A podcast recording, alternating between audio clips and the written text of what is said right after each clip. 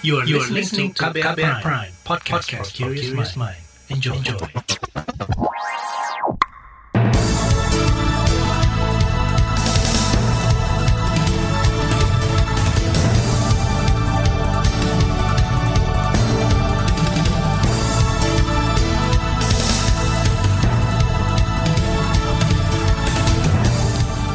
Selamat pagi saudara, jumpa lagi di program Buletin Pagi edisi Jumat 14 Januari 2022.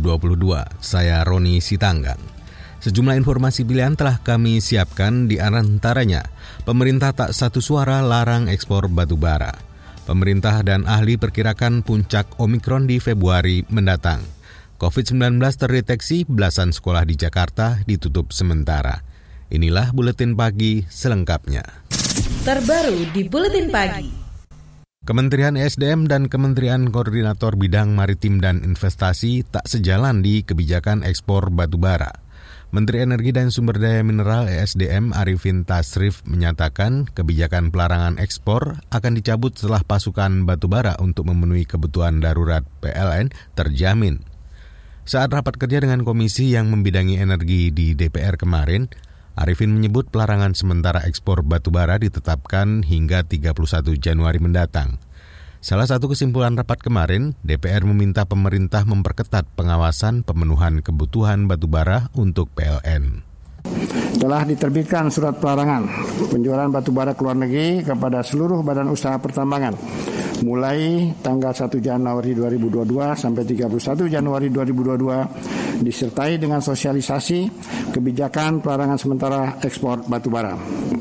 Pelarangan penjualan batubara ke luar negeri akan dibuka seiring dengan terpenuhinya keamanan pasokan dan kecukupan untuk memenuhi situasi emergensi pada PLTU.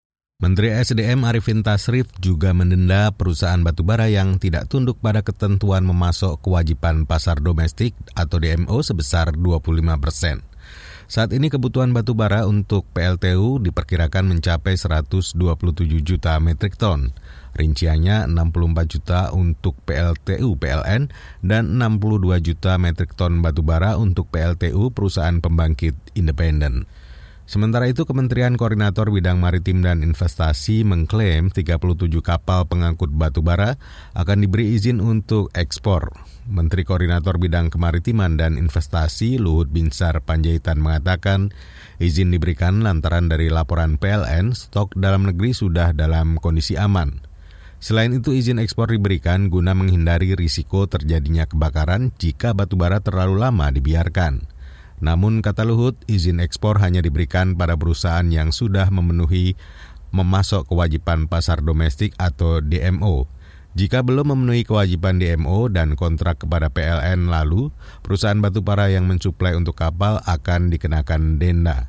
Sebelumnya PLN melaporkan stok batubara di PLTU saat ini berada dalam angka minimal 15 hari operasi atau untuk PLTU berjarak jauh dan kritis di angka 20 hari operasi. Asosiasi Pertambangan Batubara Indonesia APBI menunggu ketegasan pemerintah terkait kebijakan ekspor batubara. Direktur APBI Hendra Sianida menyebut asosiasi belum mendapatkan arahan yang pasti dari Kementerian SDM terkait boleh tidaknya pengusaha mengekspor batubara. Kita nggak banyak yang anggotanya cuma sekitar 70-an perusahaan yang berkontribusi sekitar lebih dari 70 persen produksi nasional. Itu mengharapkan agar segera mungkin ya perusahaan-perusahaan yang telah melaksanakan ya kewajiban DMO-nya agar bisa segera diberikan prioritas untuk bisa ekspor ya. Jadi kita sih dalam posisi menunggu kejelasan dari pemerintah sih. Direktur APBI Hendra Sinadia mengungkap sejauh ini anggota asosiasinya belum melakukan ekspor batubara. Kata dia, meskipun ada arahan terkait pelonggaran ekspor dari Kemenko Marves, namun pengusaha masih menunggu kebijakan resmi dari Kementerian ESDM selaku pemberi izin. APBI juga mengakui ada kendala dari pengusaha terkait pemenuhan DMO, salah satunya kebutuhan kapal pengangkut yang merupakan tanggung jawab PLN. Komisi yang membidangi energi DPR mempertanyakan ketidaktegasan pemerintah dalam mengeluarkan kebijakan terkait batu bara. Mereka menyayangkan kebijakan yang dibuat berubah-ubah tanpa berkonsultasi dengan DPR. Anggota Komisi Energi DPR Muhammad Nasir meminta Kementerian SDM membuka data perusahaan yang tidak memenuhi DMO secara transparan. Ia menduga data yang disampaikan Menteri SDM dalam rapat DPR kemarin tidak sesuai fakta. Sebenarnya yang nggak ngisi DMO ini, ini perusahaan raksasa semua. Saya pegang datanya. Dia jangan mentingkan bisnisnya, tapi sementara izin yang kita berikan ini seluas-luasnya buat mereka gitu. Tapi kewajibannya juga harus diberikan kepada negara ini. Nah, ada yang satu bulan 10 juta, satu batu pun tidak distorkan DMO-nya. Nah jangan ditutup-tutupin Pak Menteri. Nah saya minta semua data ini diserahkan ke Komisi 7. Anggota Komisi Energi DPR Muhammad Nasir juga mempertanyakan keputusan pemerintah yang terlalu dini dan tergesa-gesa membuka izin ekspor untuk batu bara per 12 Januari kemarin tanpa diskusi dengan DPR. Kata dia keputusan pemerintahan itu juga tidak konsisten. Nasir menuding pemerintah membiarkan perusahaan besar yang tidak memenuhi kewajiban, sedangkan di sisi lain ketentuan DMO tersebut ditekankan kepada perusahaan-perusahaan kecil. Sementara itu pengamat kebijakan publik Trubus Radiansah menilai proses yang berjalan dalam menerbitkan kebijakan larangan ekspor batu bara tidak wajar. Pasalnya kata dia saat ini ada dua suara dari pemerintah, di mana Kementerian SDM masih menunggu pasokan domestik untuk PT PLN terpenuhi, sementara Kemenko Marves justru menyatakan membuka atau melonggarkan keran ekspor tersebut ada sesuatu yang tidak wajar di situ sebenarnya ada seperti ada semacam tidak bisa kekonsistenan ya tetapi juga persoalan adanya banyak permainan kepentingan di situ gitu loh. Jadi sepertinya yang pertama kita lemah sekali ditekan oleh pihak luar gitu kan. Indonesia ini kan negara yang berdaulat harusnya tidak mudah ditekan. Yang terjadi kan ini ditekan oleh pihak luar akhirnya membuka keran ekspor lagi. Yang kedua ini sebenarnya kebutuhan di dalam negeri sendiri itu kan harusnya lebih diprioritaskan. Pengamat kebijakan Kebijakan publik Trubus Radiansah menyayangkan pemerintah tidak satu suara dalam menyampaikan kebijakan ke publik. Kondisi itu kata dia justru menimbulkan kebingungan di kalangan pengusaha dan pasar batubara Indonesia. Trubus berpendapat pemerintah seharusnya mengutamakan kebutuhan dalam negeri dibanding luar negeri. Selain itu, kebijakan terkait ekspor larangan batubara seharusnya diterbitkan dan disampaikan ke publik hanya oleh Kementerian ESDM. Saudara Presiden ingin gelaran MotoGP dongkrak ekonomi masyarakat dan UMKM. Informasi selengkapnya hadir saat lagi, tetaplah di Buletin Pagi KBR. You're listening to KBR Pride, podcast for curious mind. Enjoy!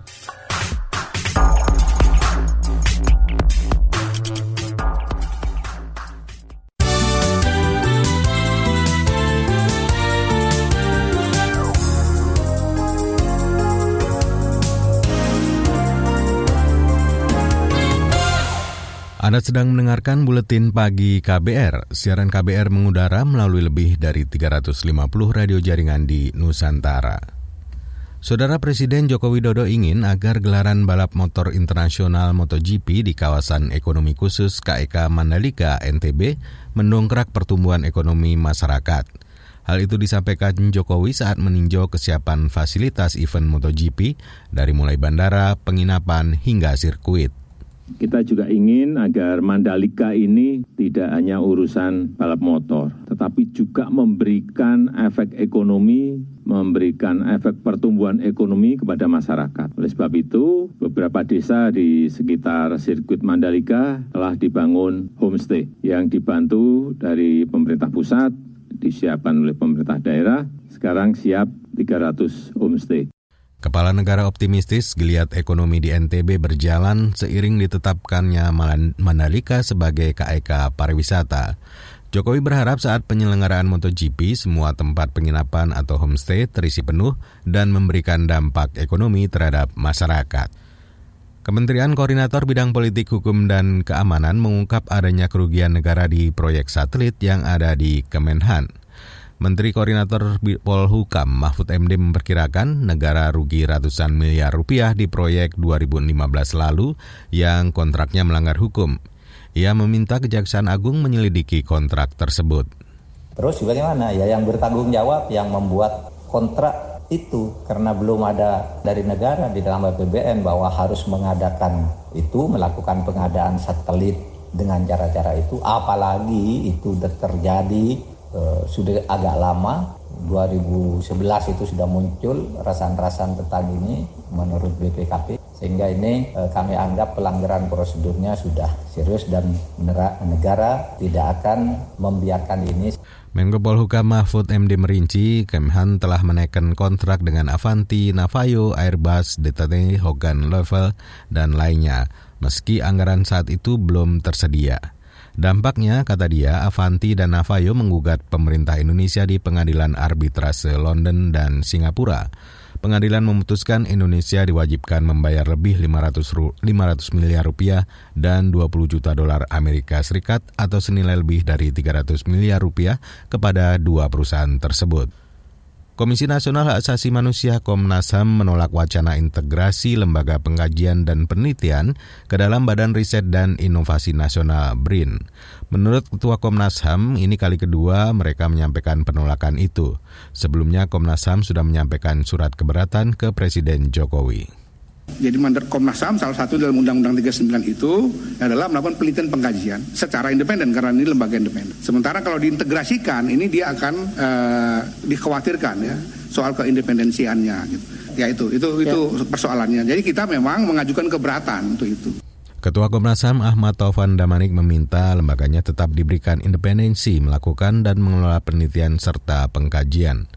Kata dia Komnas HAM tidak akan mempermasalahkan bila ada yang ingin meminta seluruh data maupun informasi dari Komnas HAM asalkan tidak dilebur ke Badan Riset dan Inovasi Nasional. Beralih ke informasi COVID-19 dan varian Omikron. Saudara puncak kenaikan kasus Omikron di tanah air diperkirakan terjadi pada Februari atau Maret mendatang. Epidemiolog dari Universitas Griffith Australia Diki Budiman mengatakan penularan Omikron memerlukan waktu untuk menginfeksi kelompok rentan seperti lanjut usia, penderita penyakit penyerta, dan orang yang belum divaksinasi. Omikron juga dinilai dua kali lebih menular dibandingkan varian awal COVID-19 dan akan berdampak pada meningkatnya keterisian rumah sakit dan kematian seperti yang terjadi di Amerika dan Eropa. Sehingga besar kemungkinan kelompok yang berisiko ini umumnya akan membutuhkan layanan rumah sakit.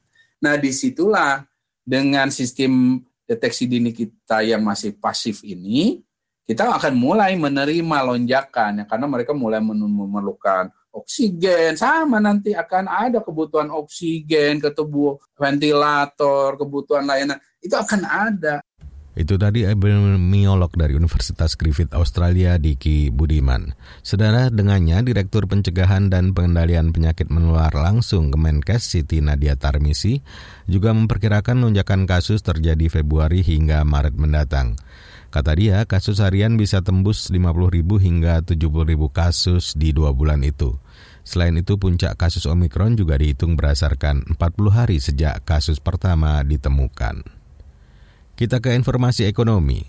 Badan Keuangan Fiskal di Kementerian Keuangan berkomitmen melanjutkan program Kartu Prakerja tahun ini. Kepala BKF Febrio Kacaribu mengatakan kebijakan tersebut bertujuan menekan jumlah pengangguran dan meningkatkan kompetensi calon pekerja saat kehilangan pekerjaan.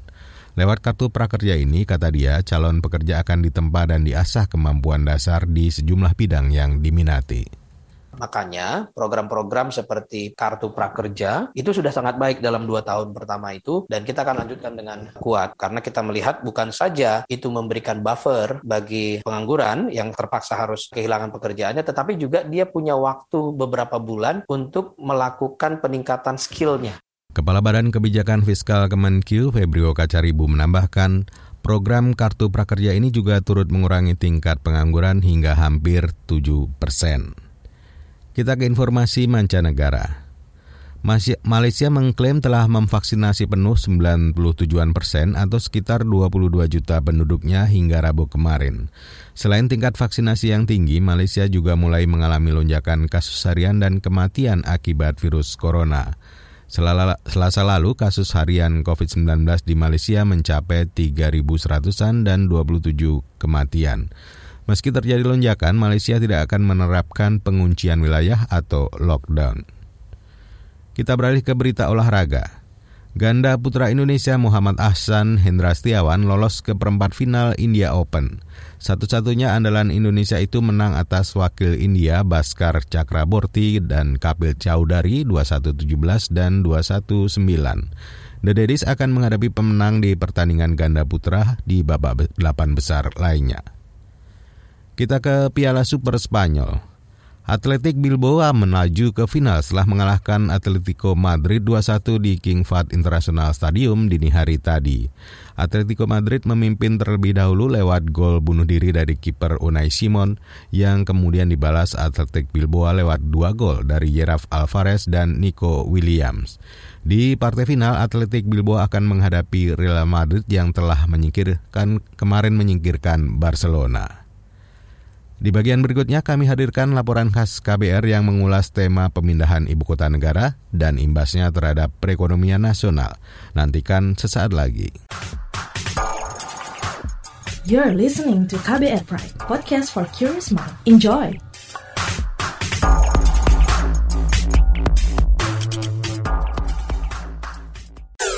Commercial break.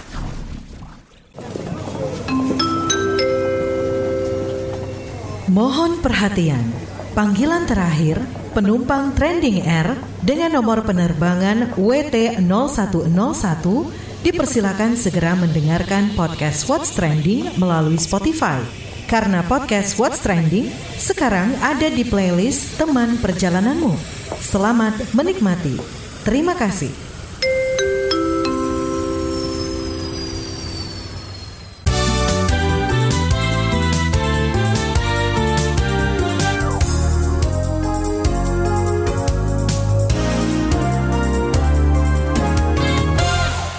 Anda masih bersama Roni Sitanggang di Buletin Pagi KBR. Saudara, pemerintah nekat melanjutkan proyek pemindahan ibu kota negara Indonesia dari DKI Jakarta ke Kalimantan Timur, meski di tengah pandemi COVID-19. Pemerintah mengklaim hal ini demi pemerataan pembangunan dan ekonomi. Benarkah klaim itu? Berikut laporan yang disusun jurnalis KBR Astri Septiani. Dengan memohon rito Allah Subhanahu wa taala dengan ini saya mohon izin untuk memindahkan ibu kota negara kita ke Pulau Kalimantan. Itu tadi pernyataan Presiden Joko Widodo ketika meminta izin untuk memindahkan ibu kota ke Kalimantan Timur sekira tiga tahun lalu. Namun tak lama berselang, Indonesia dilanda pandemi COVID-19. Ekonomi ikut terdampak. Meski begitu, di berbagai kesempatan Jokowi menegaskan pemerintah bakal terus melanjutkan pemindahan ibu kota. Karena untuk membangun ibu kota baru itu yang paling penting adalah infrastruktur menuju ke sana dulu untuk nanti membawa logistik. Artinya apa? Agenda ibu kota baru ini tetap dalam rencana. Pemerintah melakukan berbagai persiapan untuk memindahkan IKN, seperti persiapan anggaran. Menurut Menteri Keuangan Sri Mulyani, pembangunan IKN masih menjadi prioritas dan masuk dalam rancangan APBN di 2022. Menkeu menyebut pemindahan itu bakal berdampak terhadap ekonomi, seperti harga tanah. Dia memperkirakan harga akan meningkat karena geliat di IKN. Kalau punya tanah di sini harganya sebentar lagi udah naik semuanya.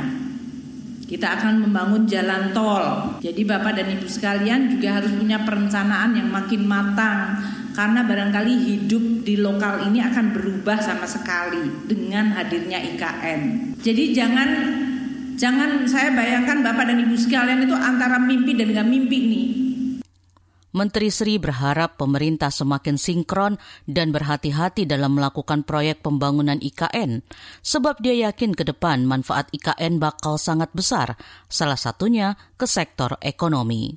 Itu sebuah keputusan politik yang sangat besar, sebuah perubahan pembangunan yang luar biasa besar, dan memiliki implikasi yang luar biasa sangat luas.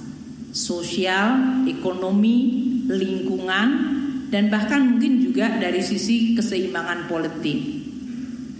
Dan oleh karena itu, saya berharap kita semuanya terus menjaga kerjasama yang baik Dekan Fakultas Ekonomi dan Bisnis Universitas Indonesia, Teguh Dartanto, tak sepenuhnya sependapat dengan pemerintah. Kata dia dampak pemindahan ibu kota ke Kalimantan Timur terhadap pemerataan ekonomi akan bergantung kepada lingkup dan desain pemindahan IKN. Menurutnya, percepatan pembangunan di wilayah luar Jawa juga bergantung antara konektivitas ibu kota negara atau IKN dan wilayah-wilayah lainnya. Karena itu dia mendorong nantinya IKN dapat mendorong pengembangan pusat-pusat wilayah di penyangga. Dia juga mewanti-wanti agar pemindahan IKN jangan sekadar memindahkan tempatnya saja, namun harus membangun banyak aspek termasuk sumber daya manusia kesiapan dari Provinsi Kalimantan Timur dan daerah sekitar. Bagaimana dia menyebabkan produktivitas tenaga kerja, inovasi dan SDM. Jangan sampai ini mereka jadi penonton gitu. Ini yang mungkin sangat-sangat penting. Jangan sampai pembangunan IKN ini hanya menjadikan pembangunan di Kalimantan Timur, bukan pembangunan Kalimantan Timur. Ini kan beda ya, hanya pembangunan tempatnya aja, tapi bukan membangun ekosistem atau manusia dan eh, yang ada di dalamnya tak semua pihak sepakat dengan rencana pemerintah memindahkan ibu kota. Salah satunya Ambo Ala, guru besar pertanian Universitas Hasanuddin Makassar. Dia adalah salah satu yang mewakili kalangan akademisi saat konsultasi publik Pansus RUU IKN DPR RI. Dia mengaku sanksi dengan keinginan pemerintah mengebut proyek pemindahan ibu kota, sebab keadaan pandemi semestinya juga jadi hal yang jadi pertimbangan pemerintah. Dia mendorong agar pemerintah membuat skenario yang baru dan jelas terkait proyek tersebut. Saya tidak tahu kenapa orang pada diam. Apakah karena semua sudah paham bahwa ini bagus, atau semua masa bodoh, atau semua sudah memikirkan bahwa ini pasti ditunda karena kondisi seperti ini. Saya setuju ini banyak manfaat, tetapi seluruh menurut saya Pak, asumsi baru. Kalau ekonomi kita tidak membaik 2024, apa ini masih mau dipasah? Atau kita punya tahapan yang lain? Demikian laporan KBR yang disusun Astri Septiani. Saya Fitri Anggreni. Informasi dari berbagai daerah akan hadir usai jeda, tetaplah bersama Buletin Pagi KBR. You're listening to KBR Pride, podcast for curious mind. Enjoy!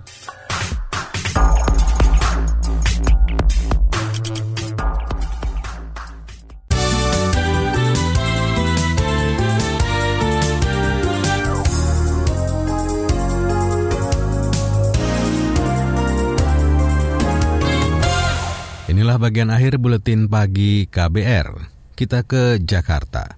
Belasan sekolah di Jakarta ditutup karena ditemukan kasus COVID-19 dan ada di zona merah penyebaran virus corona. Wakil Gubernur Jakarta Ahmad Riza Patria menjelaskan sekolah yang ditutup itu ada di semua jenjang pendidikan. Kata dia, sekolah ditutup sementara selama lima hari karena kasus di bawah 5 persen. Sementara kasus di atas 5 persen ditutup sementara 14 hari.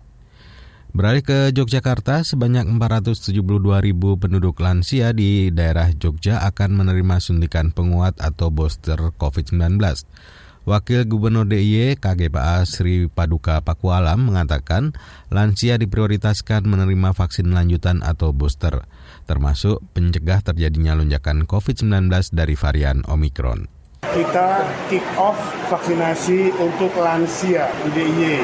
Kalau rekan-rekan awak media melihat ada yang non lansia, itu kita juga menyertakan teman-teman ASN untuk di booster. Tapi prioritas tetap lansia dan yang komorbid. Jadi beberapa kali telekonferensi dengan Jakarta, memang varian yang baru ini lebih banyak dan lebih berisiko. Wakil Gubernur Jogja Sri Paduka Pakuala mengungkapkan, saat ini vaksinasi di provinsi itu telah mencapai 98 persen atau ranking 3 nasional. Kita ke Papua. Puluhan fasilitas umum di Kota Jayapura terdampak banjir yang terjadi 6 Januari lalu. Wakil Wali Kota Jayapura Rustan Saru mengatakan fasilitas umum yang terdampak di antaranya bangunan sekolah, puskesmas, rumah sakit, dan perguruan tinggi, termasuk asrama mahasiswa dan kantor pemerintahan. Fasilitas umum yang terdampak banjir dari semua titik di apa distrik di Kota Jayapura. Di sini tercatat bahwa sebanyak 20 sekolah dan satu perguruan tinggi.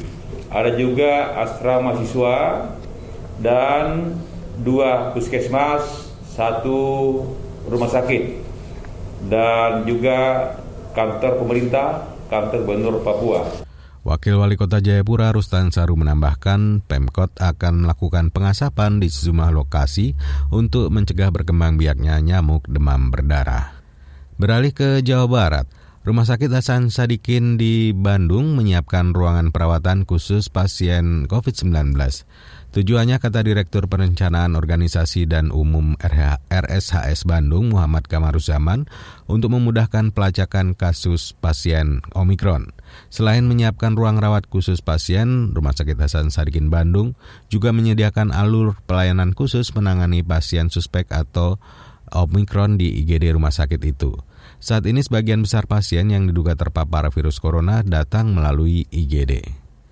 Saudara informasi tadi menutup jumpa kita di Buletin Pagi hari ini.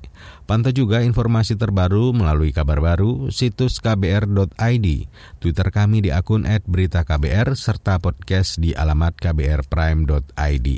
Akhirnya saya, Roni Sitanggang bersama tim yang bertugas undur diri. Salam.